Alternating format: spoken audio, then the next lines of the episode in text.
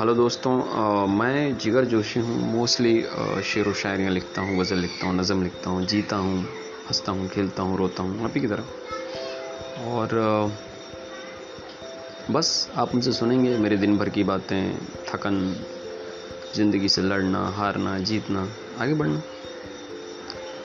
बस यही है मेरी कहानी।